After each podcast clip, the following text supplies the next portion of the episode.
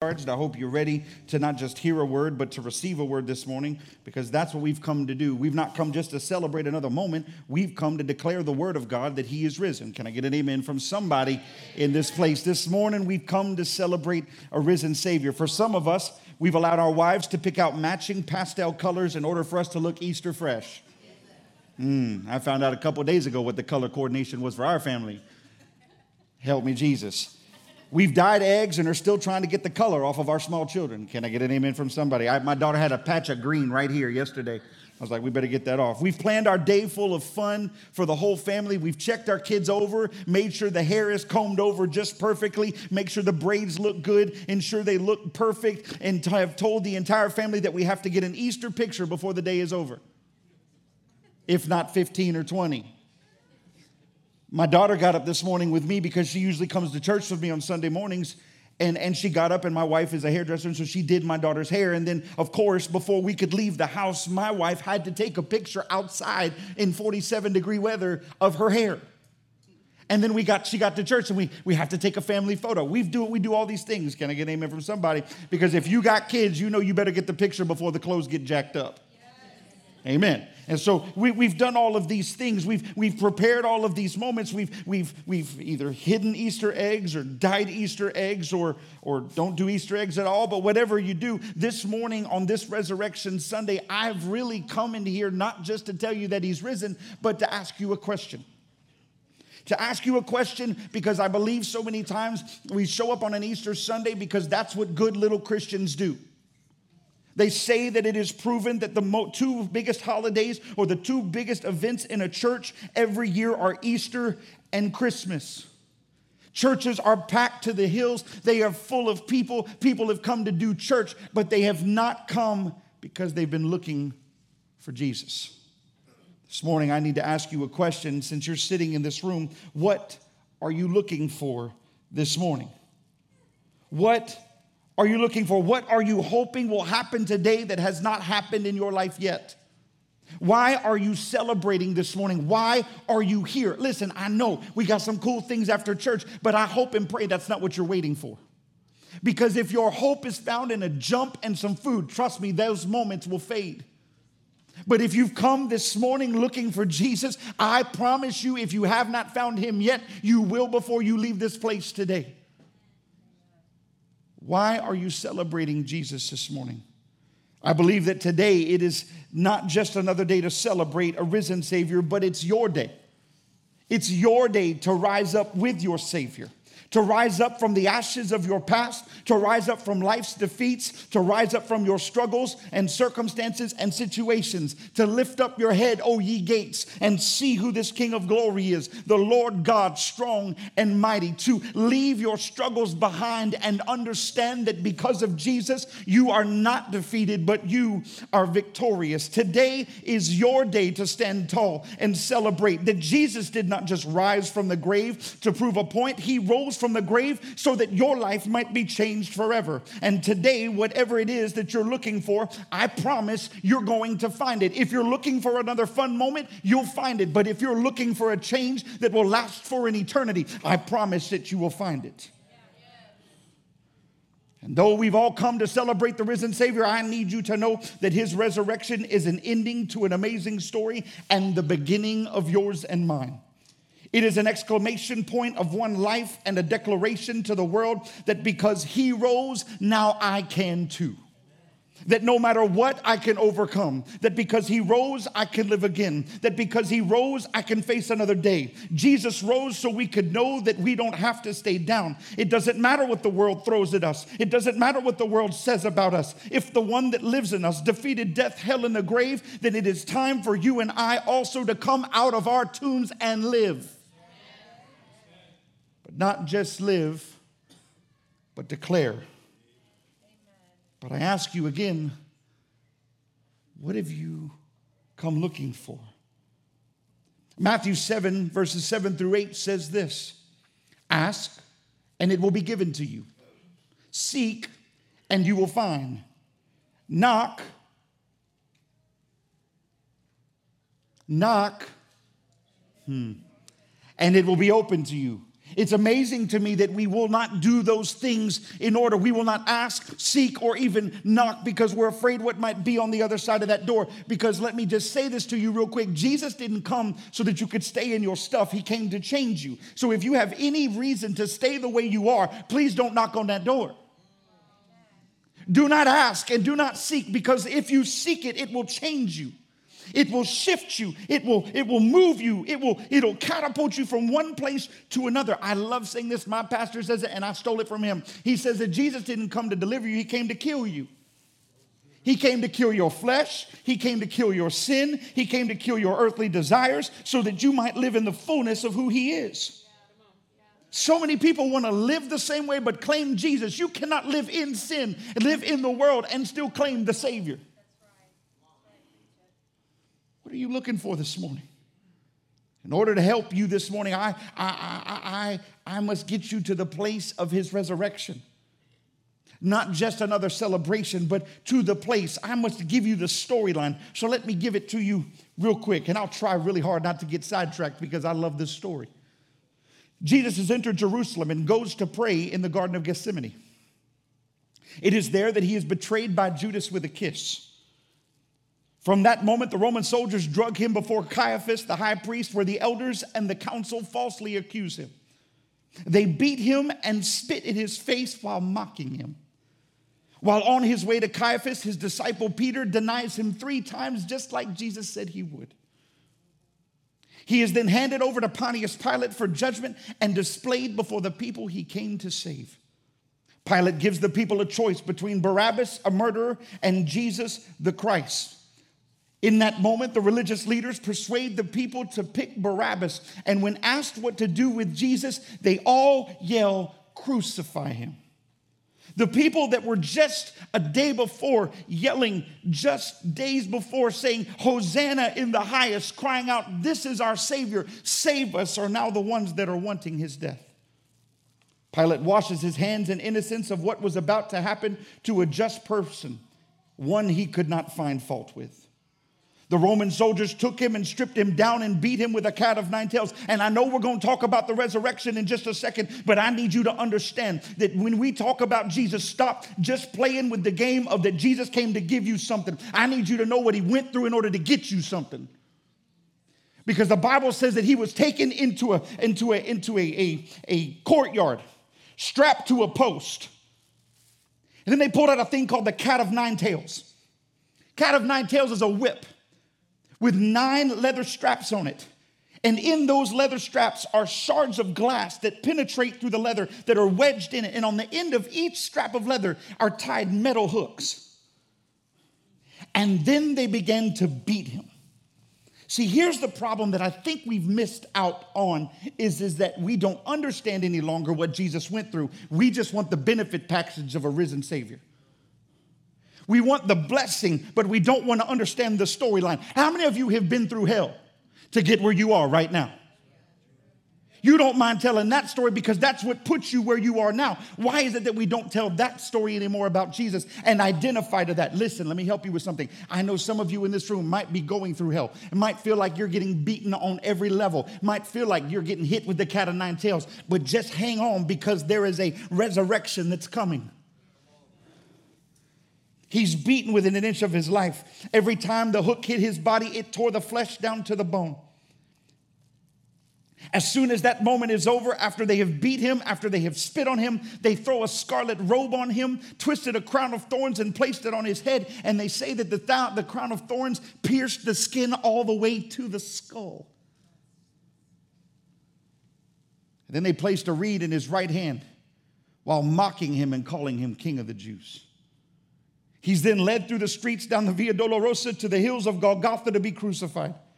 And it is there where they nailed his hands and his feet to the cross and suspend him in air between two criminals.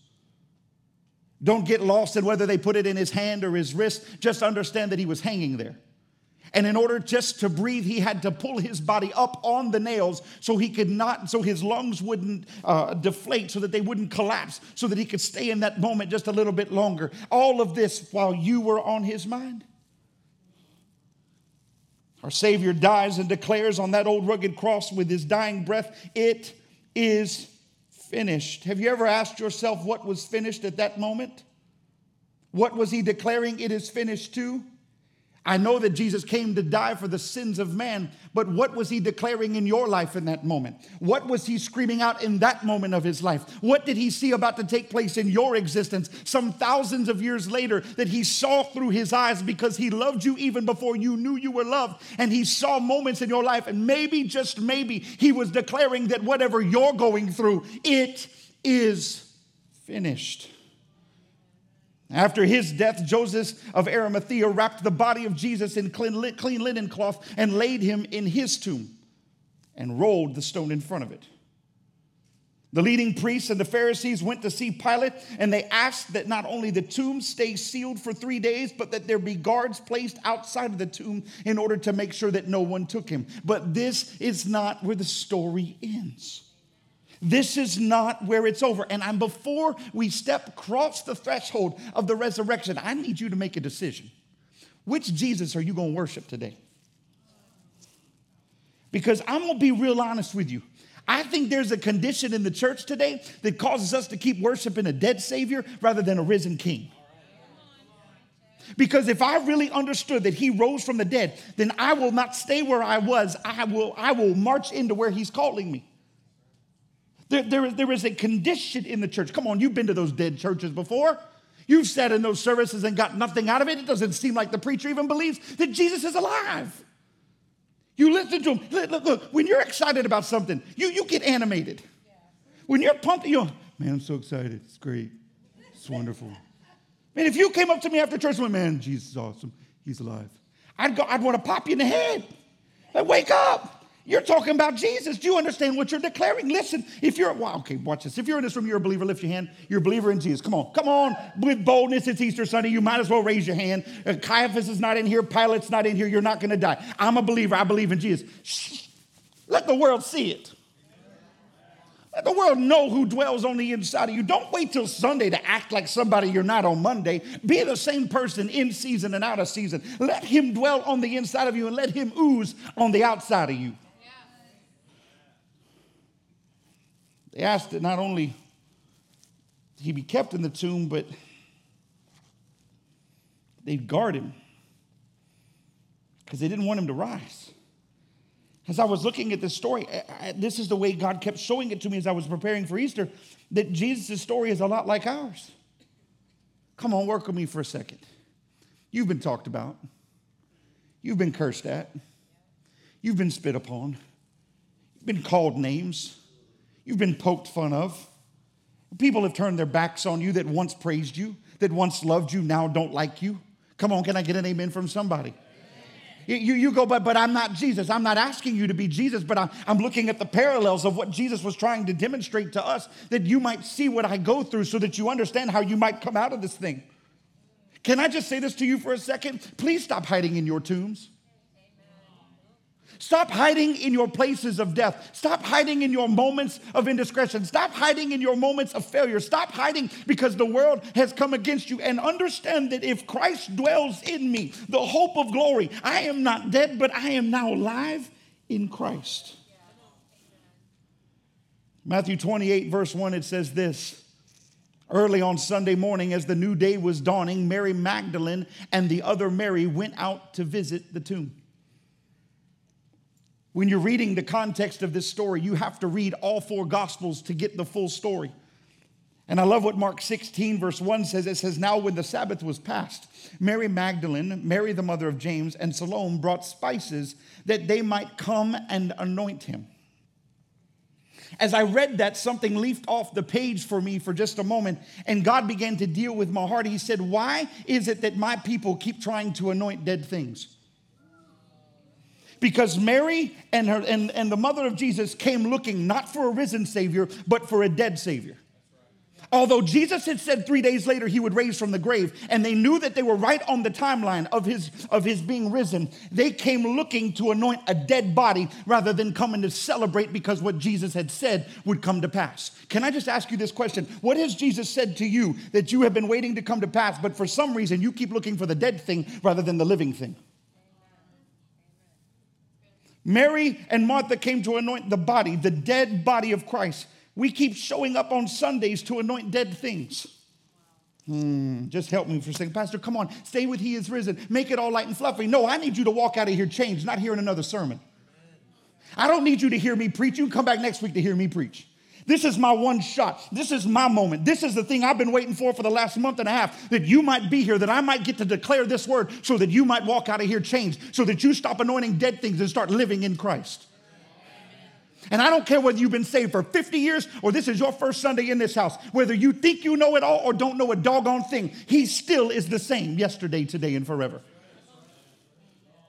For so many reasons, we come into the church every Sunday to re anoint the dead things that we refuse to allow Christ to take into the borrowed tomb and let die. We bring it back to Jesus. Come on, work with me for a second because I did it for years. I'd come up to the altar, repent, go back home and do it again. Come back to the altar, repent, go back and do it again. I'm going to tell you this real honestly. There's no conversions in the church anymore, they're just emotional baggage drop offs. Because here's what really takes place. We come to the altar, we lay it down. But then when pastor's back is turned and when none of the staff is looking, we pick it back up and go put it back in our closet of indiscretions. And we don't let God save us from what he came to deliver us from. What are the dead things in your life? What is the stinky things in your life? What's creating the foul odors in your existence that you refuse to allow die and to die in the tomb, but you keep trying to bring them back to life? Be careful that you're not still visiting the graveside of your past instead of walking in the victorious life that a relationship with Him brings. Mary and Martha came to tend to a dead thing, not a living thing. What did you come here to do today? Why do we keep showing up on Sundays visiting tombs of the dead things, trying to take care of them? It's time for you and I to understand that Jesus has already conquered those things. Let the dead things die so that you can live. And when I'm looking at the parallel and I'm watching that Jesus is taken off the cross, placed in a borrowed tomb, here was a quicker, a quick kicker for me. Uh, why is it that Jesus did not set up a place for him to be buried? Because Jesus knew he didn't need to be buried. He didn't have anything, any reason to be buried. He didn't have a reason for a funeral procession. He didn't have a reason to have people sit there and wail at his feet. He said, he, God spoke to Joseph of Arimathea to pull his body down and to put him away. No one tended to him. No one went and dealt with him. Jesus went by himself. Why is it that we have to have a funeral procession for all of the junk in our lives? Let it die and just leave it. Let somebody else tend to your dead things. You go live your life. What are you looking for this morning? Oh, I just wanted a cute Easter message. Tell me he's risen. You knew that. That's why you came here. You've heard that for the last 20 years. What will it do differently in your life today? What will it change in your existence today? In verse 2 of Matthew 28, it says this Suddenly there was a great earthquake, for an angel of the Lord came down from heaven, rolled aside the stone, and sat on it. I love how it is that Jesus didn't move the stone, but the angels of the Lord did. Hmm. Which kind of takes me to another thought process here. Why won't you let the Holy Spirit move in your life?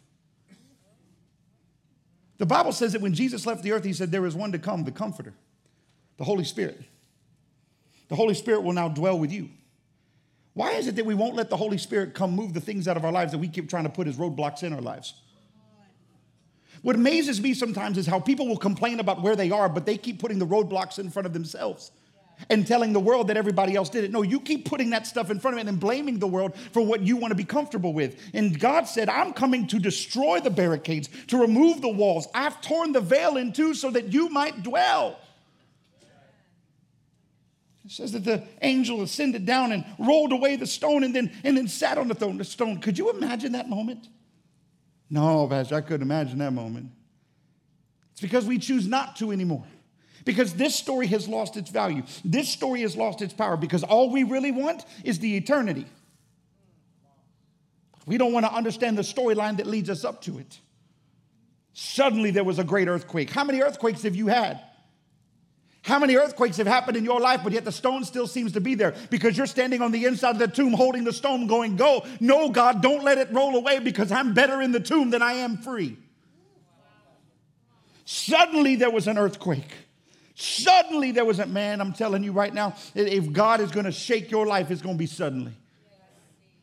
For an angel of the Lord came down from heaven, rolled aside the stone, and sat on it. His face shone like lightning, and his clothing was as white as snow. The guards shook off with shook with fear when they saw him, and they fell into a dead faint. And then the angel spoke to the women. Don't be afraid. He said, I know you're looking for Jesus, who was crucified. He isn't here. He isn't here. But where is he? But he isn't here. Why do you keep searching in places of death for things that are living? Well, it's the only place I knew to go. Why is it that Mary and Martha and Salome end up back at the tomb of Jesus looking for the dead Jesus when Jesus told him told them that he would raise from the dead 3 days later? If Jesus said it, that settles it. What is it in your life that you're not believing that Jesus said? What I've come to understand is, is that the reason we struggle with this whole walk is because we really don't believe what Jesus said. We want to believe, but we hope that what he said is truth. Because if we really believe that Jesus was raised from the dead, then you wouldn't be broken anymore because you would understand what that meant, what that did for you. Where are you at this morning? Well, well, it's just a good story. It's a good Bible story. Listen, there's nothing in my Bible from cover to cover that's just a good Bible story. It is the truth. It is the living, breathing word of the God that I serve. There is nothing in there that is fictional. There is nothing in there that is just a storyline. It is absolute, indefinite promises that He has for me and for you. For some reason, we keep playing with the storyline. We keep twisting it to bend in our space because, truth be told, we really don't want to give up where we are. We just want Jesus to come where we are. I had this conversation in the car with my daughter this morning on the way into church. I said, It is amazing to me that people now tell Jesus where to go rather than us telling Jesus where we'll go. We say, Jesus, meet us where we are. And Jesus says, No, come here. Come out of your stuff and come here. Stop playing with the things of the past and the pains of your struggles. Start coming towards your Savior. No, Jesus, I need you to come get me. He already came and got you. Oh, see, here's what I'm trying to say is, is that we are still stuck at the at the death and burial part. We have not embraced the resurrection. The resurrection is proof that he came for you. The resurrection is proof that he had you on his mind. The resurrection is proof that he came to deliver you. And if you are in bondage, it is because you've not embraced the resurrection. You're still embracing a dead savior. You're still holding on to the pains and the struggles of what you've been through. Let me tell you something there is not one person in this room that has a story that Jesus cannot overcome. Now, I know that's crazy thought. Well, Pastor, you don't know my story. Then you obviously don't know my Jesus. Pastor, you don't know what I've been through. Then you obviously don't know what Jesus went through. Because if we can comparatively live our lives and tell God that He doesn't understand when He formed you in your mother's womb, counted the very hairs on your head, gave you a, a distinctive fingerprint that no one else in the world has, He says He was intimate with you in your mother's womb. If that's the God that you and I serve, there is nothing that you have walked through that He does not know about and does not have a plan to walk you out of. What are you looking for this morning? There are people in this room that are brokenhearted. There are people in this room that are sick in body. There are people in this room that the world has declared all kinds of things. There are people in this room that have had other people talk about them. There are people in this room that have had family turn their back on them. Here's what I will tell you all of that can still happen, but Jesus will never fail you. Put that stuff in the tomb and walk out. How many times have we gone looking for things that Jesus died for? He said he would raise three days later. Don't you believe that? Belief is the overcomer of doubt. And have you come this morning to see if he's still in the tomb or do you believe that he's risen? Is he is risen just another church? Because this is what we do in most churches. If I say he is risen, the church responds with, he is risen indeed. I am so sick of the religious banter of the church, of declarations that have no fruit because that's what the church does. Uh uh-uh. uh Let me tell you something. He is risen is not a statement or just a declaration, it is a lifestyle that I choose to walk in. I do not serve a dead king, I serve a risen Savior. Take him off your cross, let him go to the tomb, but understand that he's coming out. All of that took place so that you wouldn't stay broken, so that you wouldn't stay dead. Jesus died for the sins of the people, for the death of the people. The Bible says the wages of sin is death. He died for the dead people so that they wouldn't have to be dead anymore. Do you understand that when Christ comes to live in your life, it creates a life that you've never had before? Let me help you something. I did a lot of stupid things growing up. I drank, I did all kinds of dumb things. I didn't drink for fun, I drank to get drunk. Don't judge me. Know that I was a sinner saved by grace. And yes, baby, I grew up in the church. I grew up cutting my teeth on pews, running up and down hallways and churches, stealing graham crackers out of the kids' church. I get amen from some of the church folk in this room. Amen. Y'all know what I'm talking about. Shh, nobody will know. Jesus knew. I started my sinning early. But the truth be, some of y'all caught that. You'll catch in a second. Amen. The truth be told, at the end of the day, none of that saved me. Church didn't save me. Sitting on the front row didn't save me. Listening to worship music didn't save me. Hearing good preaching didn't save me. You know what saved me? A relationship with Jesus. And here's the stupid part it took me till I was 21 to figure it out. It took me till I was 21 to finally understand that it was more than just a story, that it would become a lifestyle. That if He was the death, burial, and resurrection, then so should I be. That I might have a dead place and I might have a burial, but baby, I got a resurrection coming. That I might have gone through some stuff, but I'm not gonna stay in the tomb. I'm gonna come out and I'm gonna celebrate. And not the, the death will not have its sting in my life, but I will walk out victorious. I don't know who that's for this morning, but there are some of you that have been living in your tombs and some of you have been living in borrowed tombs that other people put you in. And God is saying today, come out. You've stayed there long enough. How much longer can you cry out from the tomb while I've rolled the stone away and act like you can't come out of it? How many more days will you cry out for me to come rescue you? Haven't I done enough already? If you would just embrace not only the cross, but the resurrection, you would stop living your life searching, but you would finally find me. Because here's what I understand when you read that scripture in Matthew chapter 7, where it says, Ask and you shall receive, seek and you shall find. The reason no one's finding anymore is because we really don't know what we're looking for anymore. We're just hoping we'll stumble upon something that might give, make us better. God's saying at this point of your life, haven't you heard the story enough? How many more flannel graphs do you need? How many more cute little lessons do you need to be told?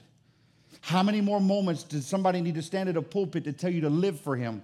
And then we go home and decide to live for ourselves and then complain that Jesus didn't do enough for us. Jesus has already accomplished way more than we'll ever accomplish in our lifetime. Can you just accept that He did it for you? Until you and I believe that he is risen, and we are still in the tomb wrapped in grave clothes, wondering when we're going to come out. You ever met one of those kind of believers? You know, the ones that are still dead but claim to be alive? You know those ones? Those ones that talk about Jesus but have no emotion? Say that, man, I, I love, I love Jesus. Man, I wish your face would show it. Those ones that say, man, I, I serve a risen king but yet complain about how bad you're in pain every day? I, I was, I was talking to my son the other day because I'm at that, at that moment of 11 years old where uh, he's got an ailment for everything. Can I get an amen from a parent somewhere in the room?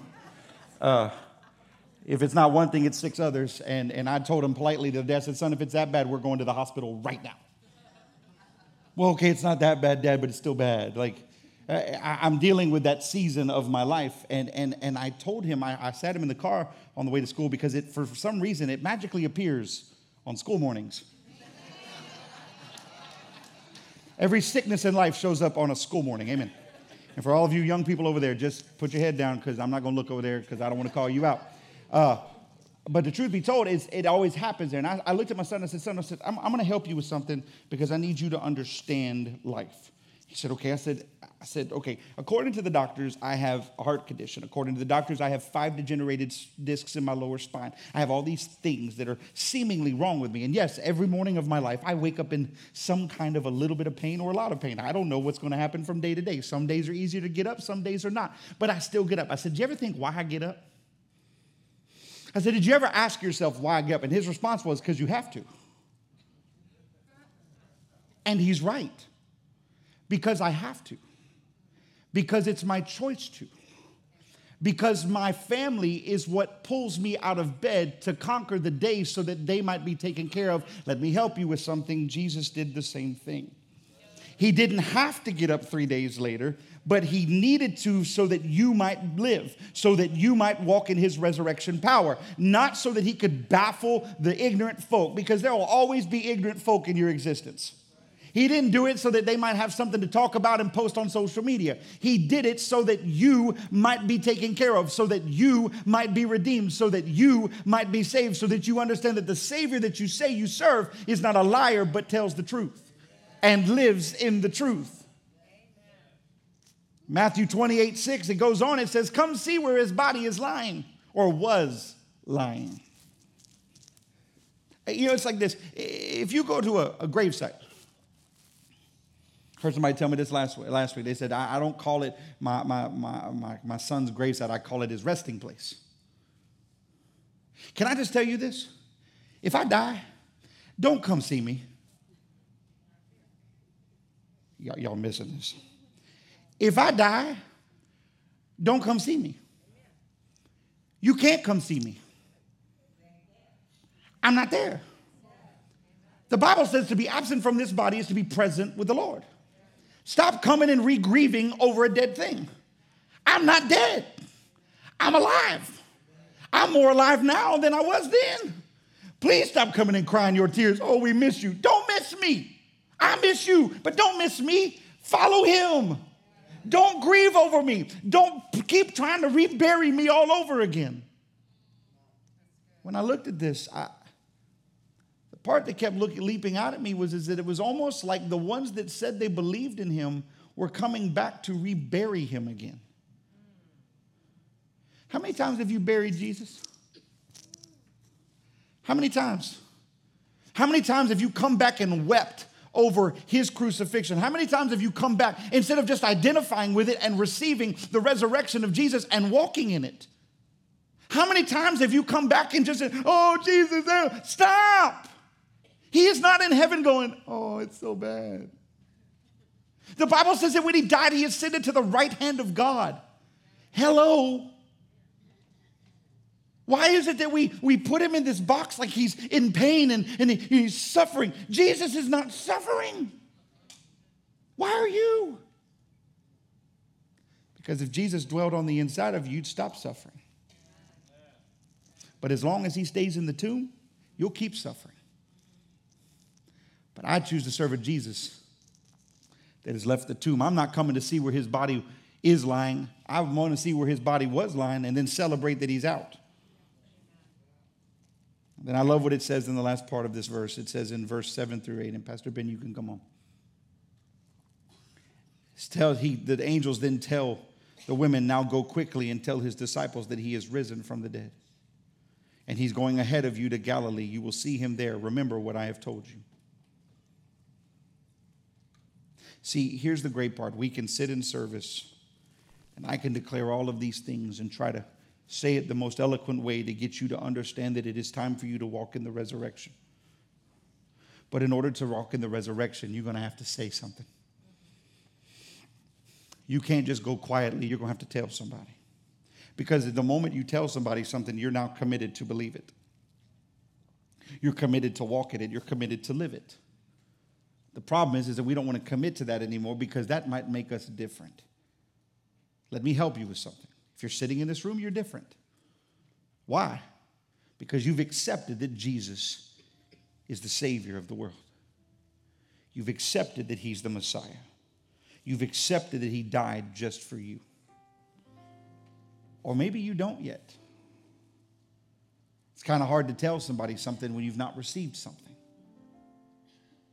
It's like this I, am dating my wife, and, and, and we're talking about her wedding ring. And, and I told her I, I had a special band made for your wedding ring. Ooh, I want to see it. And I'm like, You can't see it. She can't be excited about it until she receives it.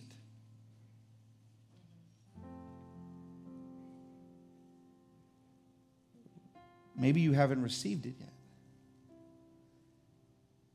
I've lived in tombs, quite a few. You'd think after a kid that was growing up in the church that he'd know the tomb is not a playground. but for some reason, I'd keep climbing up in there and then asking Jesus to come get me out. Till one day I realized that it was not about him coming to get me, but me coming to him. That he was really standing outside of the tomb the whole time, calling me by name. There are those of you who are in this room that are in the tomb of brokenness. There are those of you in the here that are in the tomb of, of sickness. You're in the tomb of, of death. You're in the tomb of, of marriage brokenness. You're in the tomb of financial brokenness. You're in the tomb of whatever that tomb is. I need you to understand that on this Easter Sunday, Jesus died to call you out. How many more days can you live in your pain before you start living in your promise? How many more days can you exist making excuses for lackluster behavior for the things of God and just really decide that I'm going to commit my life to Him? How many more days of the year? What if the trumpet sounds tomorrow? Are you hoping that you get in or you or you know?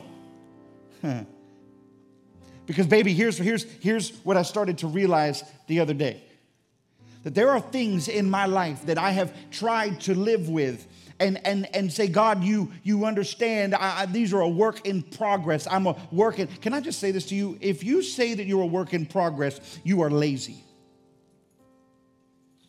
Because what you're telling God is, God, I'll only give you what I want to give up, but I won't give you all of me because you're calling for all of me. Jesus didn't die for a piece of you, He died for all of you. Can you just give it up? But God, you, you know, I'm just not ready to let that piece of me go. Then you can't receive the fullness of who He is yet. You're still in the tomb, standing at the door, looking at the sunlight, wondering when your, when your sunshine day is going to happen, and it's here, but you won't step over the threshold. The resurrection is the stepping over the threshold, out of the past, into the promise, knowing that God is calling you. When will you step out? When will you live? Pastor, I just, why has it got to be that serious? It's, it's just about me saying, Jesus, come into my heart. It's just about me accepting Him. No, it's about you being saved from death so that you might live in eternity. Watch this. Here's a statement that's not said in churches anymore. You ready? Jesus died so that you wouldn't have to go to hell. And the sad part is, the word hell is just an end of most people's sentences. It's just a part of a common vocabulary. I'm not sitting here trying to preach doom and gloom, but I'm trying to help you understand. Until you really want to live in eternity with God and choose to live by His plans, not your own, then you cannot embrace the resurrection yet. You cannot claim the promises without living the life. So this morning, not only is my question, what are you looking for? My question is, will you come out of the tomb?